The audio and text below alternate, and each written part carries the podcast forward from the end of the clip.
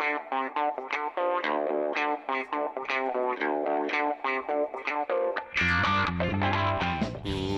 evening, everyone, and welcome to episode 96 of the Retrospectors podcast, Drill Dozer. My name is Patrick Arthur, and I'm joined, as always, by my co host, James Turlings. James, we're doing two platformers in a row. You must be over the moon, overjoyed with yourself. Would you really consider Mega Man X as a pure platformer, Patrick? It's more of an action game, really. It, it is Um, true that I was slagging off the game for not having more platforming, but you know, I see 2D side scrolling nonsense and I'm like, what era have I dropped into? I, I, I was comfortable playing RTS games and FPS games, and I've been sucked into this of console gaming. I mean, I'm happy to do that, and uh, always love a good 2D platformer. Definitely uh, one of my favorite genres, I think. So, is this one you had heard before um, one of our users suggested it to us, or was Drill Dozer uh, completely new to you? Oh, this is great because I do have very strong memories of Drill Dozer, and by that I mean uh, I saw it on the shelf in the shops many times, and I always thought that game doesn't look very fun, so I'm not going to pick it up and look at it. Um, I distinctly remember that actually, uh, which is quite funny having us here now. You know, you're not the, o- the the only one to say that. There's been a couple of other people who have said exactly that that they saw it in the shops and then just moved on. So it must have had some kind of horrific box art or something. It's really funny too because this game's actually made by Game Freak, you know, the people who make Pokemon. So it's not like it's made by a small studio or like, you know, people who don't have experience making games. I just feel like something about the box art made me feel like it's a bit of a throwaway title. Um And I feel it goes without saying that I have not played this game and I'd literally never heard of it before, which is pretty much how I feel about all GBA games that aren't Pokemon. well, it, it definitely, you know, has a lot of Game Freak's uh, charm in it. I think, you know, some of the soundtrack and the visuals. Um, but yeah, I'm glad this one got recommended actually because it ended up being a bit more, I guess, interesting to play than my, you know, ten-year-old self thought. then the box art revealed. yeah. Yeah. So, um, for those who haven't listened to us before, James and I make up the Retrospectors podcast. What we do each and every fortnight is that we play through classic games of the past. And Drill Dozer, while it's not necessarily widely known, it is widely regarded in hindsight as one of the stronger GBA titles ever made. And a lot of people, for a lot of people, it's still their favorite. So, this is a good one to examine. We play these games and then we make a determination on whether that title has truly stood the test of time if we enjoyed playing through it this past fortnight or so. Since it's been three weeks since our last episode, I got a little slack or sick or whatever excuse I want to Uh huh. produce for a given week. Uh, the main thing about this is is that we're not a nostalgia podcast. We're not here to understand and appreciate this game in the context in which it was created. We simply want to know how fun it is to play today, and we discuss our experiences playing this game today and whether you should play it today, in and amongst all the other brilliant titles that get released every other week. So, Drill Dozer. So, for those who've never heard of this game and just keep hearing the words drill and dozer over and over again, the basics of this game is that it was an action platformer first released in 2005 for the Game Boy Advance, kind of close to the end of the GBA life cycle. And as we mentioned before, developed by Game Freak of Pokemon fame. It was released one year later in the US because it was originally only released in Japan. And its only other release has been for the Wii U, I think the online shop in 2016. So this is a game that has received endless re releases, which is probably part of the reason it's considered a cult classic and not a classic classic. The idea of the game is that you take control of a pilot with pink hair named Jill as she pilots a drill dozer. So a drill dozer is kind of like a fat little mech. It's uh it's a very it's a very stout mech that can curl up into a ball, kind of like Super Metroid's ball. And this mech, its defining features are of course the drills on each arms. The arms are drills. She's and she's a fat little ball mech that can roll around. Those drills are both your weapons and your utility belt. They can be used to destroy and interact with enemies and objects in the world, which is why this game plays as an action slash platformer slash puzzly sort of game slash adventure game in a lot of ways. You have to be using this drill dozer to progress through the world. It's not simply jumping and killing enemies like in something like Mario. You have to do a lot of interaction with objects to progress. The game is divided up into 10 to 15 relatively short stages in the main game. There's also some post game content, which we might discuss later, where you basically platform, destroy enemies, and solve those puzzles in order to reach the end of each stage. There's a boss at the end of each stage that you have to defeat, and usually a mini boss along the way. There's also a story about, you know, rival gangs of thieves and magical crystals, but the story is not the heart of what this gaming experience is about. So I think in just a moment we'll jump straight into the gaming discussion, but it is definitely worth talking about how we played this game. How did we play this game this fortnight, James? Yeah, so getting a hold of this one isn't super easy unless you actually have a physical copy of the game or you want to, you know, hack it into your Wii U, um, which, you know, I have and really liked that console, but most people don't have.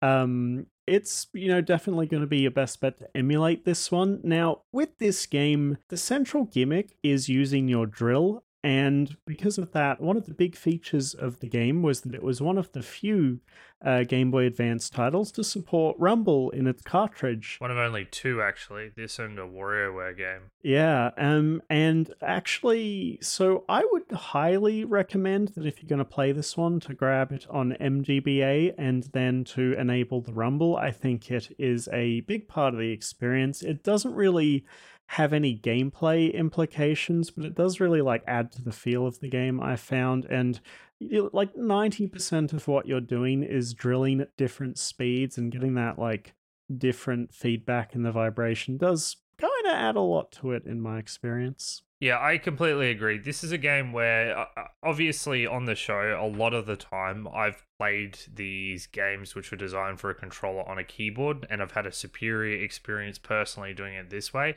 for me, even as a person who loves using keyboard for these games, I used a controller, and you should definitely use a controller. The haptic feedback is a key part of the experience, and as a result, you should just use a controller.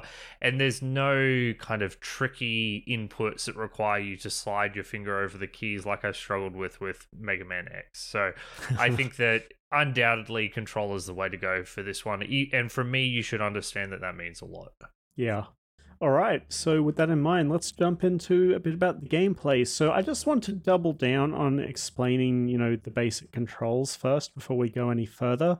Um, so with Drill Dozer and your drill, um, the main buttons you'll have are, you know, the X button to jump, and the two shoulder buttons actually which control your drill. Now you have a big single drill on the front of your squat little mech um, and pressing the different shoulder buttons will cause it to spin in a different direction which is actually relevant for a lot of the you know the mechanics and the puzzles in this game which uh, make you know quite a lot of use of that. For example there will be these pipes. Now, these pipes are bored. Um, you can stick your drill into them. And if you drill one way, you will progress through the pipe forwards. And if you press the other shoulder button, you will spin the drill the opposite way and go backwards. Um, there are, you know, screws that you can tighten or loosen depending on which direction you drill. So it's pretty important to, you know, get a to know that, you know, the directions matter. Um, the second thing that you can do with your drill is that throughout each of the levels in the game, there are red gears. Now, you can have up to three red gears in a level, and you always start the level with one gear. And each gear allows you to, you know, uh, drill at a higher speed. So if you have the second gear, then what'll happen when you start drilling is that a bar will appear on the screen and it will fill, you know, from 0 to 100 and then go back down to 0 and once it hits 0 you'll stop drilling. If at the first speed you press you let you release the drill and then press it again immediately, you will go up a gear. And then you can do that again once the bar reaches you know full level 2 you can go to level 3 drilling and all of the mechanics in the game interact slightly differently depending on which drill speed you're at. For example, um, you know, those pipes that I mentioned, if you're drilling faster, you'll progress through them faster. Um, and notably, like, if you have only one gear, um, when you start drilling at level one, it'll fill the bar empty and then you'll stop. And, you know, if you need to like hold on to a moving platform by drilling into it and you don't have level two, you might drop too early. So there's a bunch of things that kind of rely on this mechanic. I'd say it's like 90% of what you're doing in this game is, you know, deciding whether to drill left or right and then how long to hold it, basically. Yeah, so the levels in this game are very short, and your progression is gated based on what level of drill you have. So at the start of each level, you have a level one drill. When you get the level two drill, more platforming opportunities and barriers can be conquered. And then when you get your level three drill, you can get through everything and you can platform off objects more efficiently. James, I'm just going to go straight into a topic of discussion that's kind of tied up into the aesthetics of this drill thing where you go up drill levels. So when you start drilling and you start trying to change a gear, there are two big aesthetic things that happen on the screen. The first is that a bar starts to fill, and the other is you see a big fuck off gear that takes up that's kind of like semi-transparent on the side of your screen, depending on which direction you're drilling. Yep. Now I actually viewed this thing while it was helpful, maybe on literally level one. I ended up viewing this as something of a downside to the game, and I think if they just got rid of this shit, that it would have been a more enjoyable experience experience. and I, the reason for that is I think it would have leaned more heavily into the haptic feedback and audio cues that you were receiving uh, regarding the speed and, I guess, uh, intensity of your drill. I think that this game has this awesome idea of changing gears in order to have a more powerful drill, but the visual cues make it way too easy to always gear up at exactly the right time and there's never any danger of like missing a gear change because of the amount of feedback you receive. Do you think this is being too petty and that, that this is fine to be the way it is? Or do you think this was a lost potential in terms of it being like a more, I guess, audible and uh, haptic feedback mechanic? Um, so I do think that there are some situations where you can't always hit the timing, notably when there's enemies or turrets firing at you that cause you to have to drop the drill briefly mm-hmm. to dodge. Uh, in those situations, yeah, you can, and I definitely missed the timing a bunch of times. However, uh, like you said, it does make it quite easy, and it does take up like the entire fucking screen when this happens. So I am not as strong about this as you. I kind of do like that idea that you mentioned of it using the haptics, and you kind of have to learn it by feel. I think that yeah. would be fun. Um, it reminds me. So I don't know. Are you familiar with The Witcher One? Oh, you have to learn the timing of your swings. Yeah, I d- remember that. Depending on difficulty, on the lower difficulties you get uh, a visual cue, but on the higher difficulties you just have to feel it out, and you you can do that, and it's more satisfying to eventually do that. So when I was playing this game, I was like, I wish they'd had the confidence in this haptic feedback to make it like not just a aesthetic thing, but to actually feed it into the mechanics. And I think that that would have been a cool improvement. Now, that being said, I'm not saying like the gear changing sucks. It just feels like a weird, uh, unrealized version of the potential for them. They had a chance to really lean into this and they didn't quite uh, fully commit to it. Yeah, it's funny. It's it's kind of like if they go that route and they fuck it up, it bricks the whole game, basically, yeah, right? That's like, true enough. Yeah, it's just it's just a huge ri- business risk. Um, so I can makes kinda... the game much more challenging as well. Yeah, yeah. but that, that's that's what I felt when I was playing this game. I was like, it would have been more fun to to try and do this by feel. I agree. Um, it is to to note. I think this game was targeted at children mostly. Um, what surprisingly, um, but you know there is harder content. And you know in the extra challenges later on for. Oh, for sure. Based on what you showed me. Yeah. yeah so I think um you know, it's the kind of game that starts off like pathetically easy and then eventually, you know, after the game, you know, gets more challenging for more advanced players. But, but with that in mind, I think it's probably the right call to leave the visual indicator on the screen. Just, I, I kind of agree for us, it is a bit of a net negative. Mm-hmm. Um, so this game, um, almost more than any other platform where I've played, kind of does this thing where it takes its gimmick and it like, you know, it makes the whole game about the gimmick. Um, like literally everything is about the drill to a fault. How did you feel like they went about, you know, constructing mechanics and levels around the like single gimmick? Did, was there? Do you think there was enough design space for it? Um, did it get a bit repetitive, or so, uh, from this perspective, specifically, like from a game design, uh, did they do well with the mechanics? It's pretty close to flawless, honestly. Yeah. Like in terms of them introducing new mechanics, uh, putting interesting spins on them, then recombining the mechanics in interesting ways. It's it's just hard to be critical because it's all so well done. It moves along at a rapid pace and keeps giving you new and new toys and the game ends before it has a chance to for you to get sick of any of it uh there is some combat stuff which we'll get into later which i think is very throwaway not part of this yeah but when when we're talking about the use of the drill as a tool to help you uh, pr- get through these environments and challenges, I've got nothing bad to say. Like, it, it really is that solid.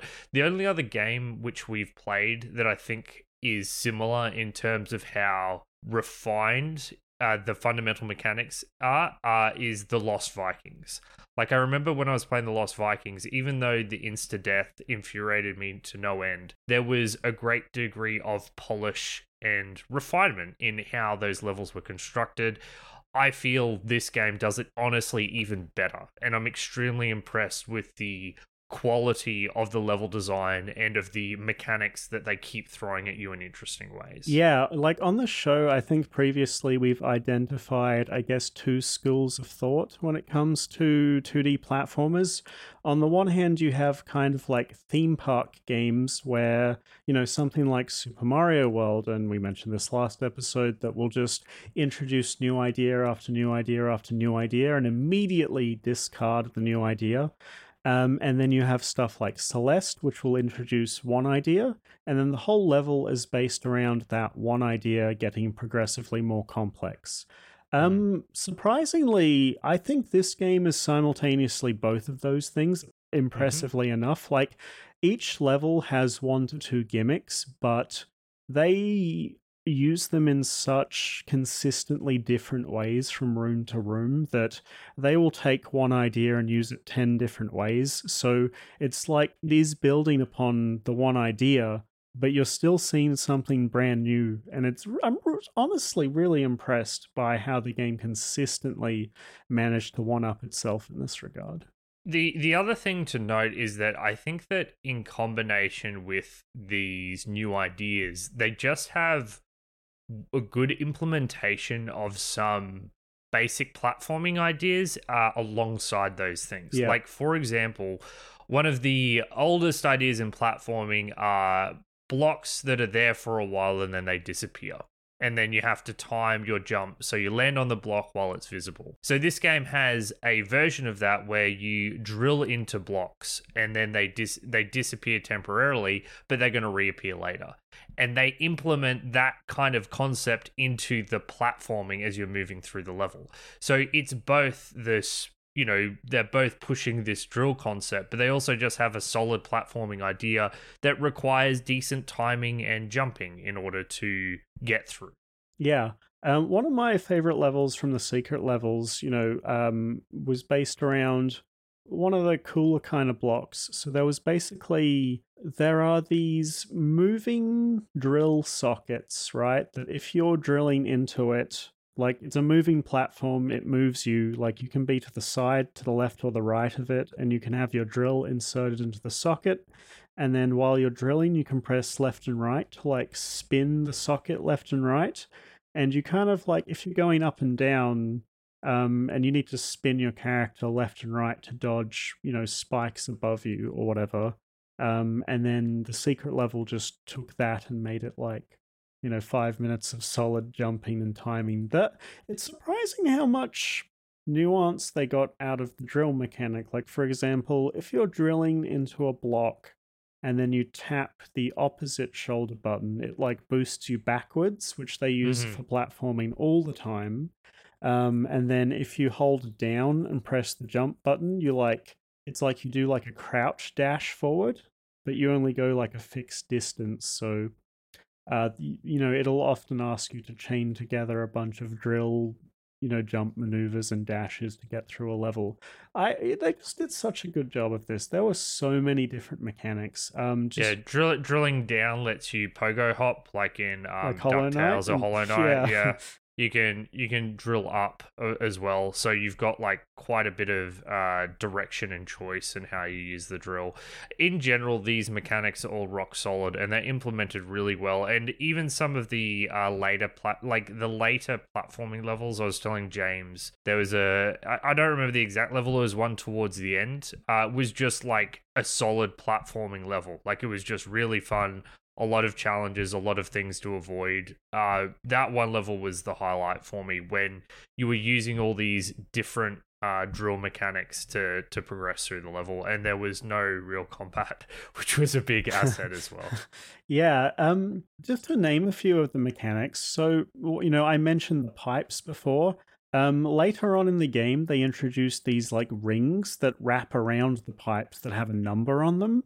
So one, two, or three. Um, and when you go through the the ring, uh, you need to have your drill's gear um, at that level, otherwise it will push you backwards, and you'll have to go through again. And these will often be, you know, you'll need to um, be at level two, and then quickly, at, just as you get through the level two gate, switch up to three, so that when you exit the pipe, you fly out so far that you immediately enter another one. Um, And there's this one boss fight in particular, which was a giant The robot. robot, Yeah. yeah. and you go inside him, and he has like all these mazes of pipes and you know number gates inside him that require like fairly precise gear switching to get through because you're on You got to chain like ten together or something. yeah, and you're on a time limit. So if you you know muck up too many times, you know you're spat out and you have to do it again. Um, that was really great. Uh, actually, I loved that boss fight. My yeah, basically all of my favorite boss fights in platformers are just you know platforming levels disguised as boss fights, right? Um, Uh, I, I, I, I- I tend to like like the boss fights in Mega Man X, which we played last episode, Sure. were a more a more my speed, I think. okay, sure. Uh, but But it was a great boss fight. Like, don't get me wrong, that was also my favorite boss fight in the game. Um, and there were more, I guess, traditional boss fights. Um, one of the ones that stumped me because I was talking to someone and didn't notice the gimmick was there was a boss that shoots missiles at you that have like a you know a drill screw bit on the end, and you had to like drill the missile so it shot back and you played tennis with it basically and there was a timer on the screen for when it would explode so you had to like release it either by holding it and then throwing it back or throwing it back immediately such that when they got the puck it would explode. Uh, and i was talking to someone and missed the prompt in the background that told you when that was going to happen but i thought that was a good fight. Uh, i, I always like uh, you know ever since playing ocarina of time as a kid i always liked tennis boss fights. Yeah, I think that um my feeling on the boss fights overall is actually a bit lower than you because I found the bosses extremely simplistic. Uh most of these bosses are basically two phase bosses and in each phase they have a single attack. yep Uh so that's just not very interesting. Um the robot boss is the real notable exception to me. Like that boss was fantastic. Everything about it was enjoyable, but mostly the bosses felt like it's very hard to fail more than once to most of Yeah. these bosses. They're more like uh, things to.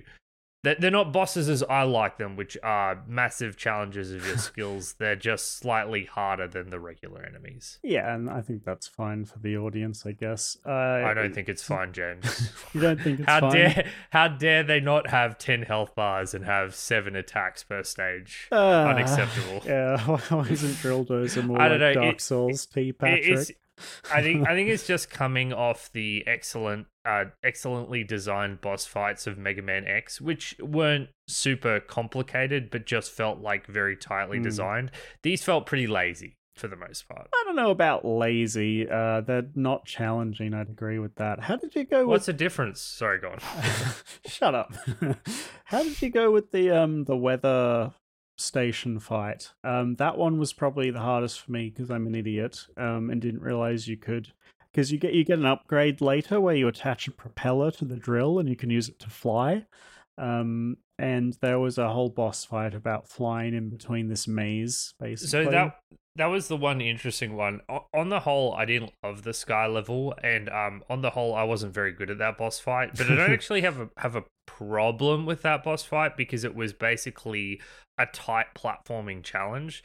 So I I think it's actually fine. I, I didn't I didn't love the sky mechanics, which you Me know, neither. took away from my enjoyment. But I don't actually I actually don't think that was an, a well designed, strong part of the game. Mm. Just not one I enjoyed particularly.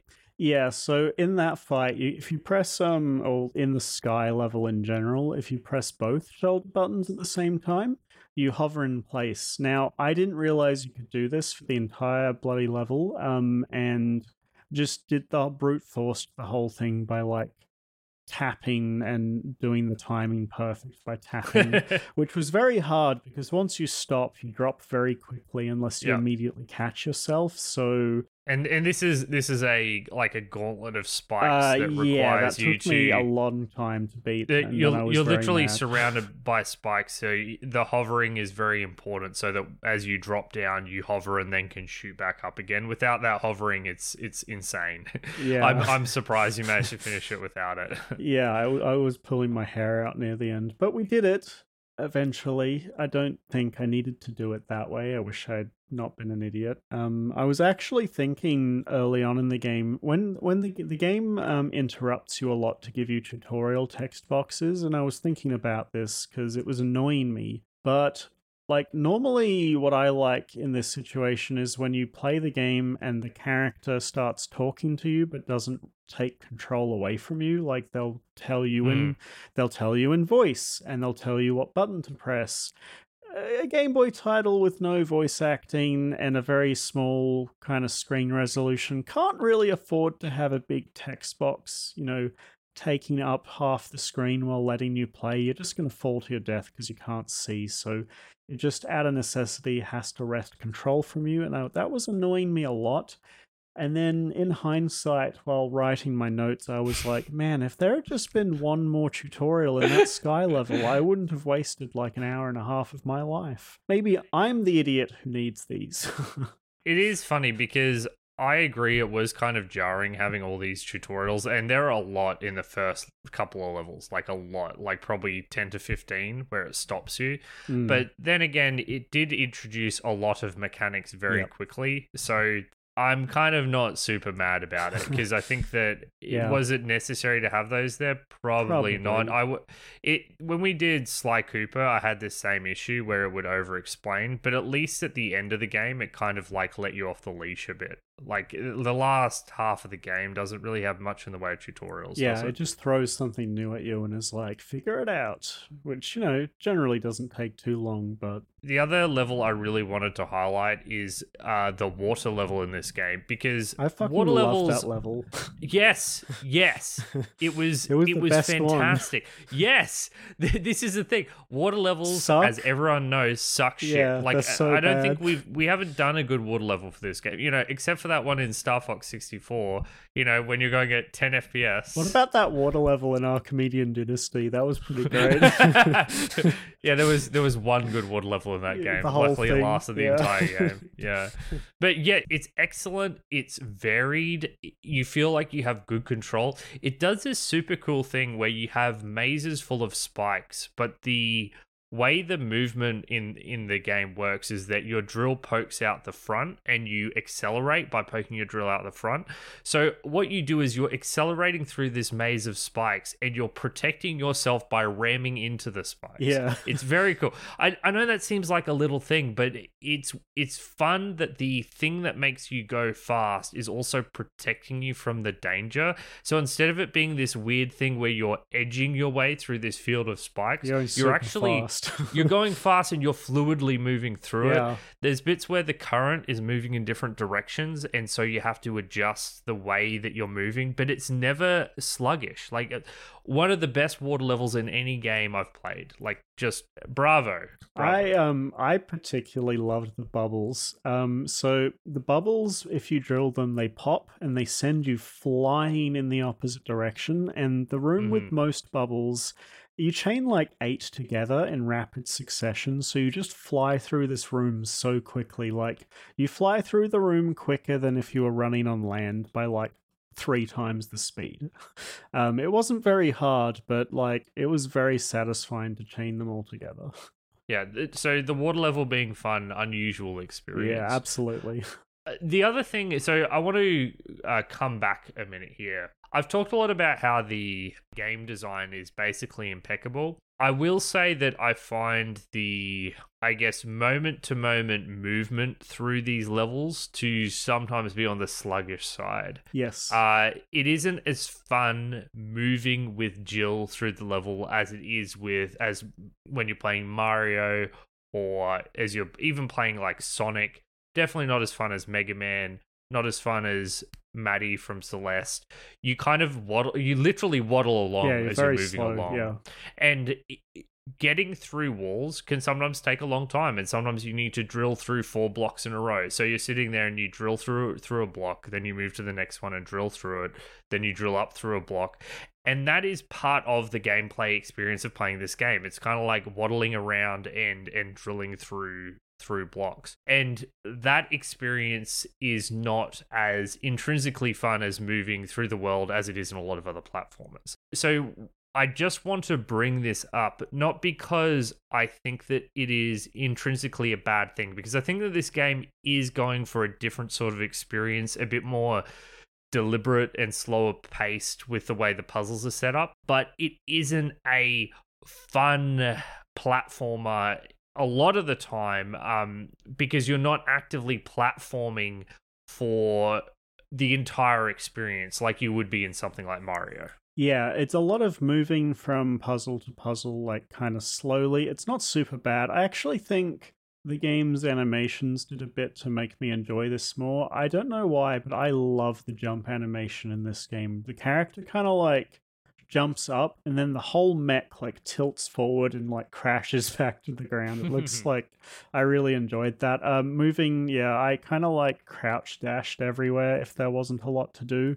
Um, mm. Generally, the levels are tight enough that you don't spend a lot of time moving from point to point. Um, and if there is a big bit of traversal, usually it's through a pipe um, at Mach 3 speed. So not too bad, but yeah, I, I kind of agree. The moment to moment feel of the movement's not great. Um, I want to touch on that point you mentioned about the repetition of drilling the blocks because I mm-hmm. think this is tied intrinsically to the game's shop progression system, but I've got a big rant about that. Um, so I kind of want to go to a music break, break first, yeah. which leads me into a different kind of rant. um, so let's let's do that first, and then we'll come back to the cash shop. Now, this game's composers were the same people that made the music for Pokemon on the Game Boy Advance. That is to say, you know, they're fairly accomplished, you know, composers and they did a great job on most of the soundtrack. And I actually think that a lot of the soundtrack, you know, the pieces individually are really good. And I have two in particular um, that we'll share for you tonight, today, uh, that I think were legit like 10 out of 10 tracks. I fucking loved them. And after I finished the game, I kept bringing them up on YouTube to listen to them, you know, outside of playing the game, right? I just really liked them. The way this game uses its music is actually atrocious, though. Um, so the main problem I have is that this game does not know when to chill the fuck out with its music.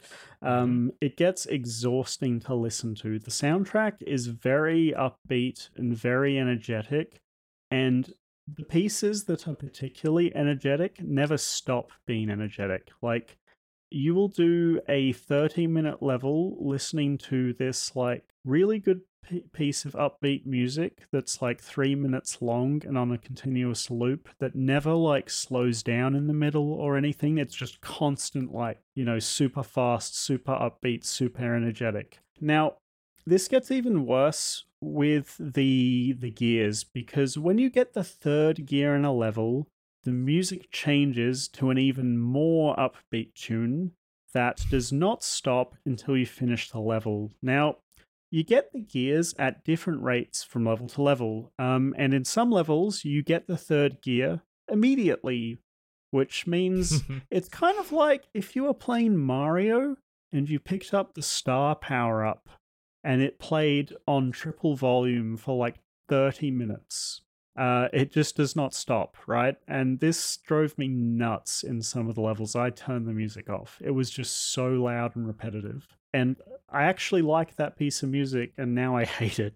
Yeah, this this soundtrack is not for me. I, I mean, I agree with everything you said. By the way, it's infuriating, but also at a baseline, this music is It's not my preferred. it's yeah, it's way it's way too happy, dude. And like there were they weren't all like that, but most of them were. So I I also I didn't turn it off because I was trying to do my duty as a reviewer, but I kind of had my headphones around my shoulders. I'll also say that the sound quality of this game, at least as it was being played through the GBA emulator, was kind of scratchy, and I think that it was that's because it was trying to emulate the Game Boy Advance hardware, and the sound music that came from the Game Boy Advance was kind of scratchy and low quality and shitty and worse than Super Nintendo music from 10 years ago uh listening again to the soundtrack just on youtube it sounded a lot better so i wonder if that that contributed to my um lack of enjoyment I fully agree with you on this. I think listening to the soundtrack in isolation on YouTube, it sounds a hundred times better. And you know, I I think that the composition in some of these tracks is like actually fantastic. I just think that the hardware and the way the music is used, um, and the fact that the music just does not chill out sometimes, um, leads to the actual experience of listening to it in game to be a bit hit or miss. Now, it's especially bad when that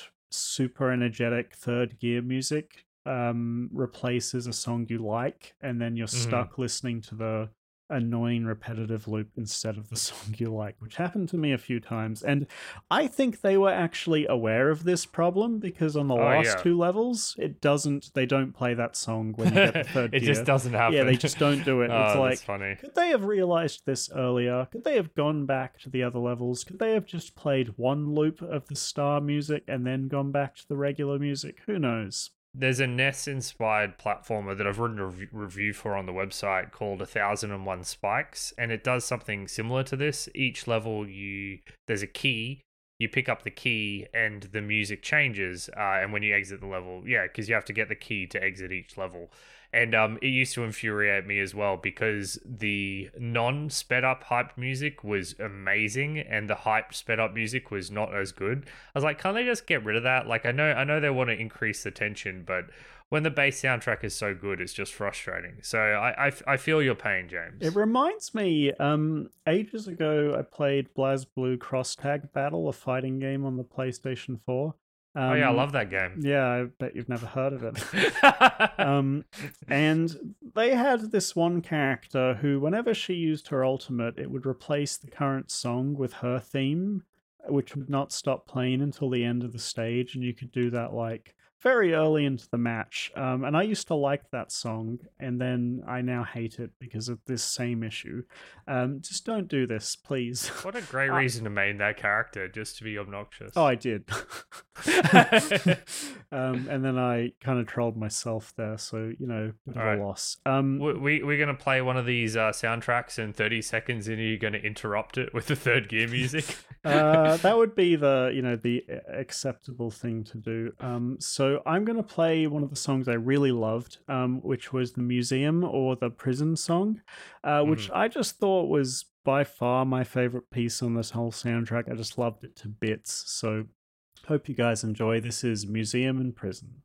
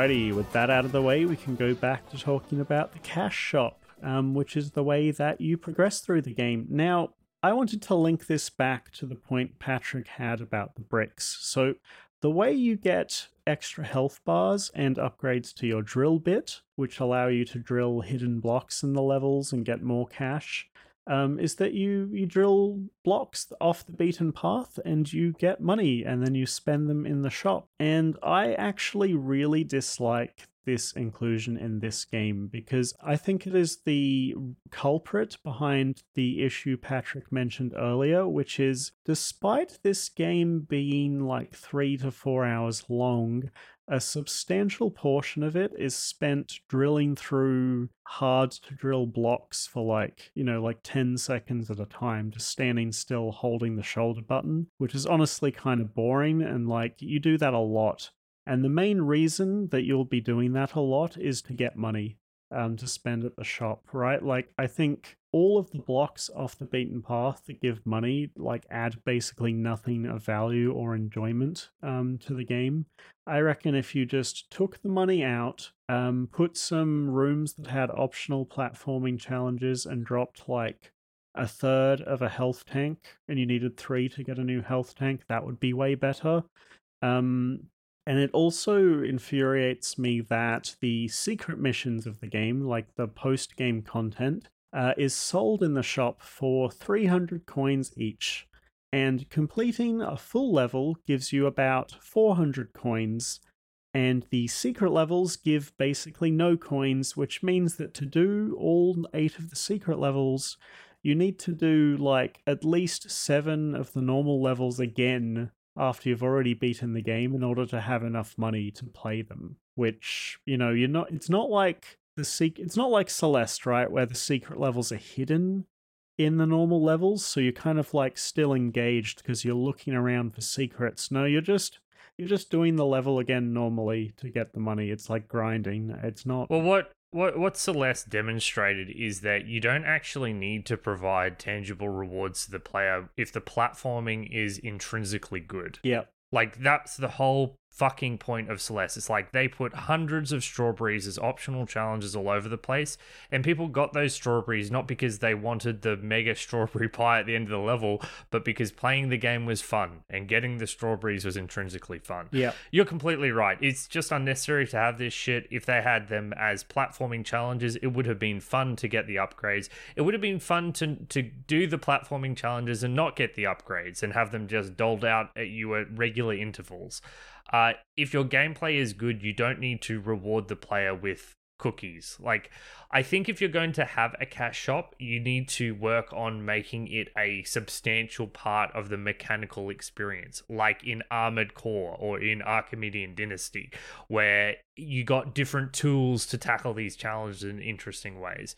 And while that might be beyond the mechanical fidelity of this game, which has a far simpler, more focused concept, why have the cash shop in the first place then? Like, I, I think that you want to do one or the other. This half assed implementation is just a waste of time. Yeah, and I think that a core component of most, you know, in-game shops is that they offer um choice to the player. I don't think this shop offers any choice to the player. There's basically only ever health for, you know, an increasing amount of money um, and like twice ever there are drill upgrades. Um, so, and getting money isn't really gated by player skill at all because none of the money, like, there's some very slight uh, side challenges to get the money, but usually all the blocks are like you know, you're walking forward and there is a block above you. Do I drill the block for money? I guess I will. It's going to take me like 10 seconds. I guess I'll do it. Um, so I just think that the shop itself and basically all of the gameplay systems that are a result of the shop's inclusion drag the game down a bit. Now, it's not like a major issue, I don't think, in the long run, but I do think it is like a, a negative on the game. Yeah, and I, I basically agree. Um, I think this annoyed me slightly less than you, but I agree with the uh, principles behind your criticism, I guess. Yeah. Um. Now, the second thing that this leads into, I guess, is the difficulty of the game and the progression curve. Now, I find in a lot of games that are aimed for a younger audience, like this, or maybe something more recent like Super Mario 3D World, where that was a Wii U game, uh, something like that. They'll basically start the game at difficulty negative one, um, where a, a literal four year old could beat the level easily. And then as the game, you know, it'll eventually ramp to something where, after, like near the end of the game, uh, more experienced players will start having a challenge. And in this case, and in you know the case of Celeste, um, a lot of that is in the post game. And the post game levels I thought were actually all great. Um, I thought they were all a great challenge, a step up from the regular gameplay. I had fun in all of them, and I beat. Uh, I'm I'm currently trying to beat the the one in the prison. That is actually quite challenging. It took me ages to get through the first room, um, and then I'll just have the last one to do. Now, the levels kind of all contain these hidden treasures, and the secret levels contain hidden treasures, and the reward for getting all of them is that you unlock hard mode, which uh, sets you at 1 HP and doesn't let you get health upgrades. Um, and to be clear, like normally you have like 40 health.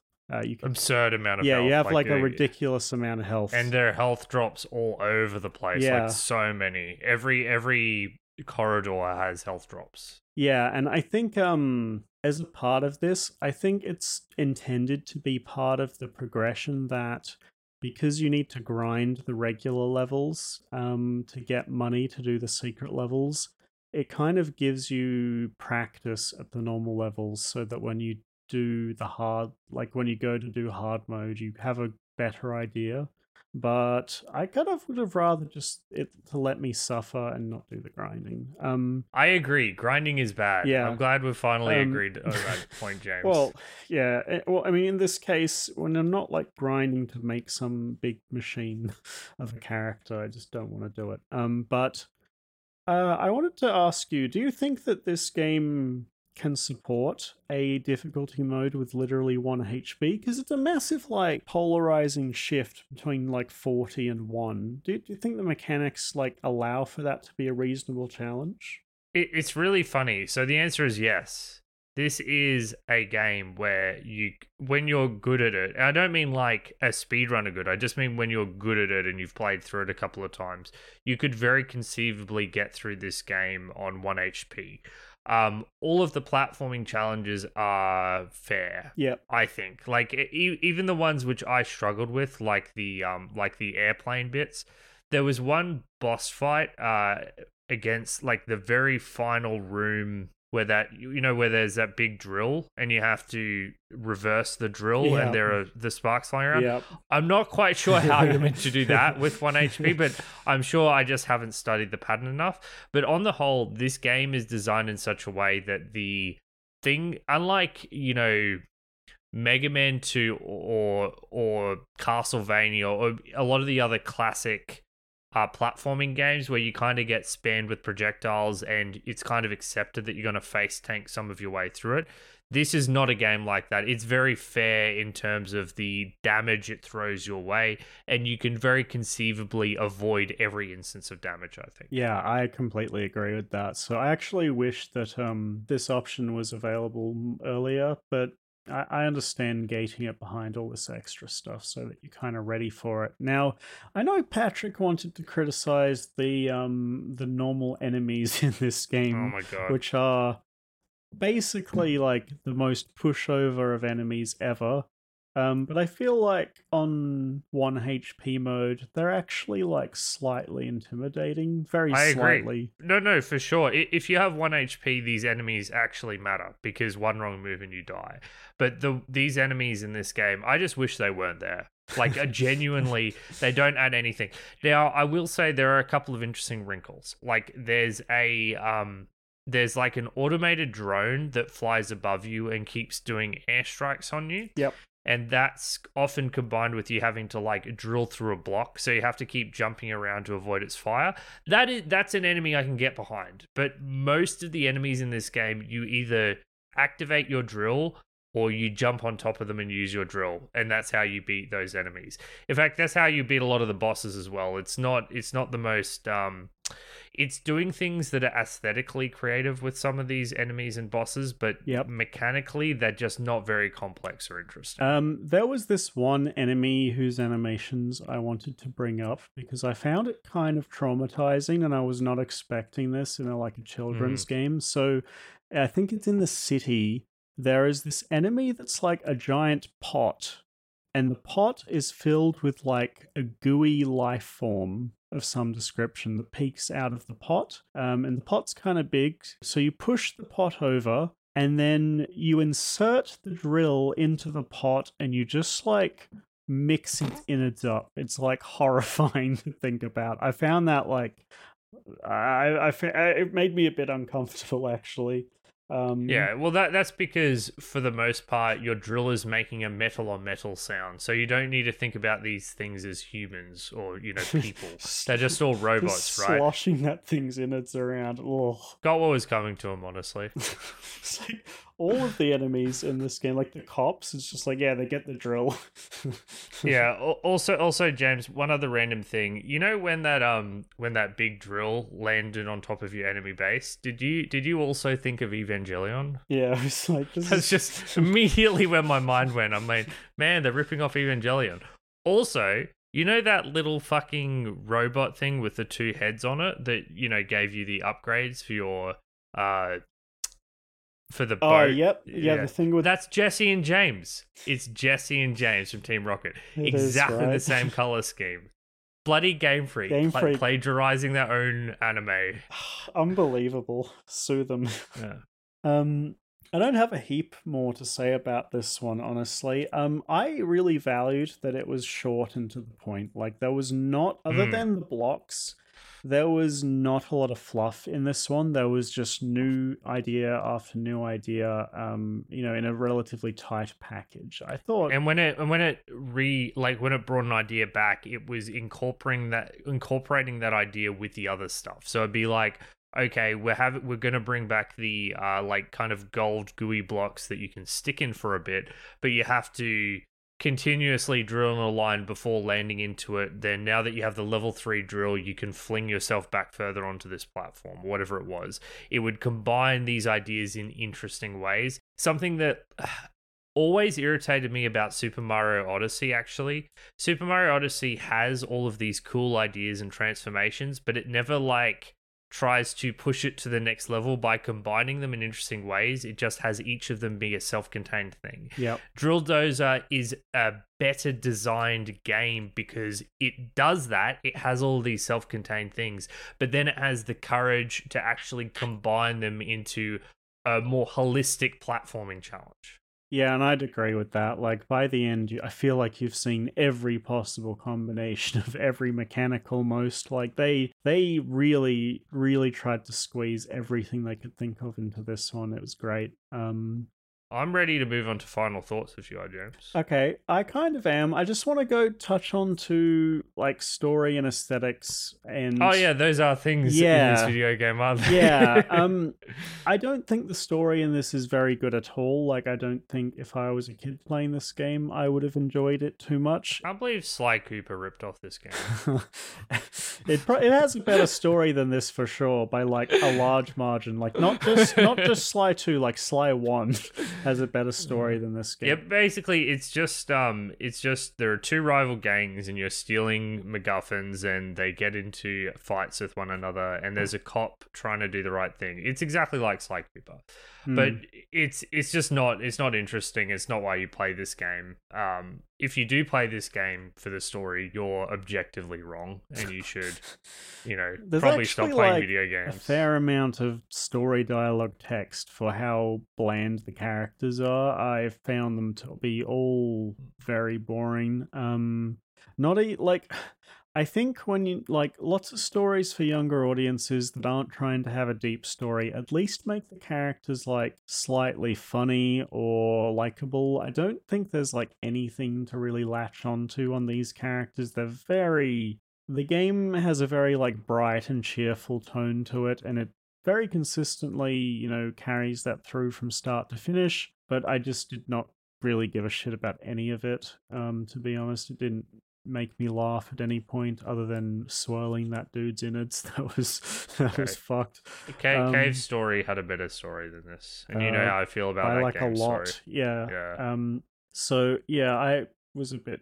I don't know if I'd say disappointed. I didn't know, really have any expectations of it. Yeah, to be me honest. neither. I, I, I, when it comes to these games, GBA games, my expectations for the story are literally zero. I mean, I've realized that after playing Mega Man Battle Network as well. Like that these game games, was great. just- That game's story is way better than this one. we can all agree that Mega Man Battle Network's story sucks. what? Anyway, uh, you also mentioned aesthetic, James. Yeah, so I think that a lot of the.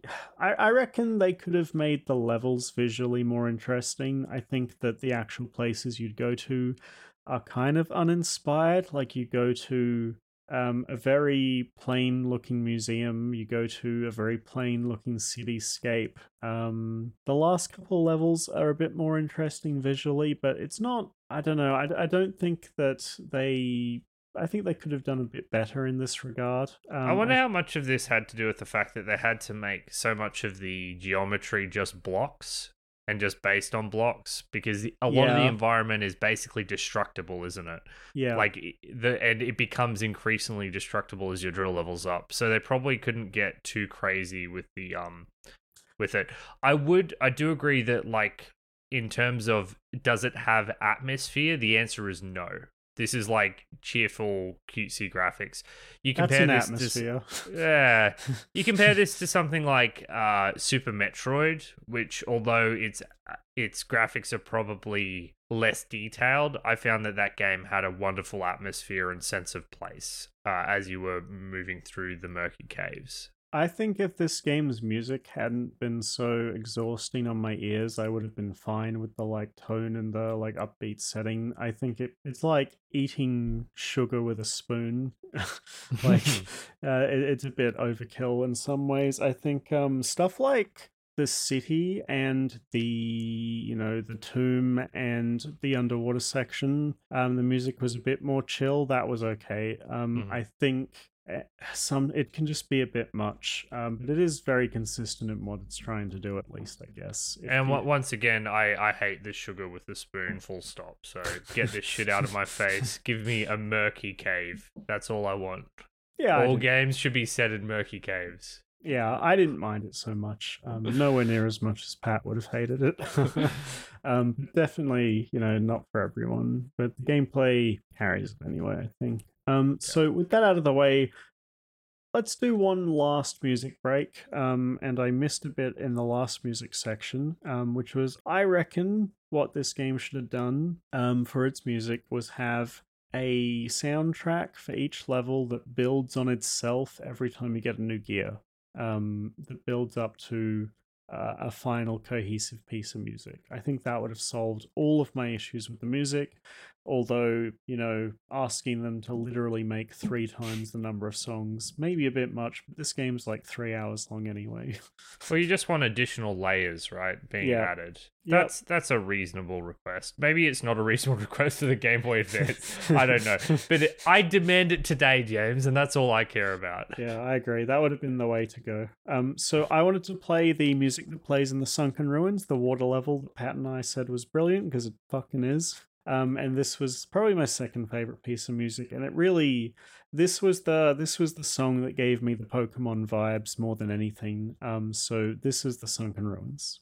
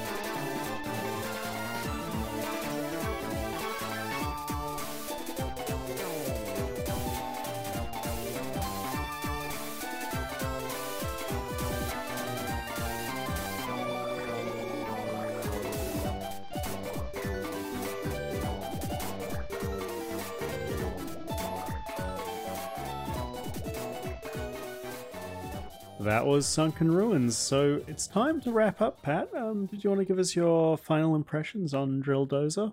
Yeah, uh, so I recommend this game, and I think that a lot of that has to do with the length of it. You know, this will take somewhere between three to five hours to play through the content. Uh, it's interesting because the moment to moment control you have of your character isn't nearly as fun as most platformers that are famous that you probably have played but there's something incredibly well designed about this level design. It just keeps throwing new concepts at you. It escalates the challenge in a very well designed way. And more than anything else, the thing that really impressed me with this game is how it united its concepts in really cool ways to have some really just awesomely fun platforming towards the end. There are some boring bits. Some of the puzzles aren't as intel uh, they're not they're not very deep puzzles. It's kind of like minor stepping stones along the way. Um the combat sucks. Some of the boss battles are kind of uninteresting but you keep playing through this game because of the varied and interesting platforming and it doesn't outstay its welcome in introducing new spins on that platforming if this game was 10 hours long, I probably wouldn't recommend it. But at three to five hours, it's just a good time. You, you, if, if you have any interest in platformers, particularly action platformers, you're going to enjoy your time with this game and then you're going to hang it up and probably forget about it. But for that three to five hours you played through it, you're going to have a good time. So it gets a thumbs up from me. This will never be one of my favorite games, but I don't regret having played it. And um, I think on, on the whole, I would recommend it to others. I'm also quite high on Drill Dozer. I think that it gains a lot of points in the fact that it takes a singular concept, that of the drill, um, and pushes it to its potential. And to me, that kind of gives it its own niche um, in the world of platformers, right? There are so many out there. And this is the first one that I'd seen take the drill concept and literally make every single mechanic about that drill. Uh, like Patrick said, the game does a great job of introducing mechanic after mechanic.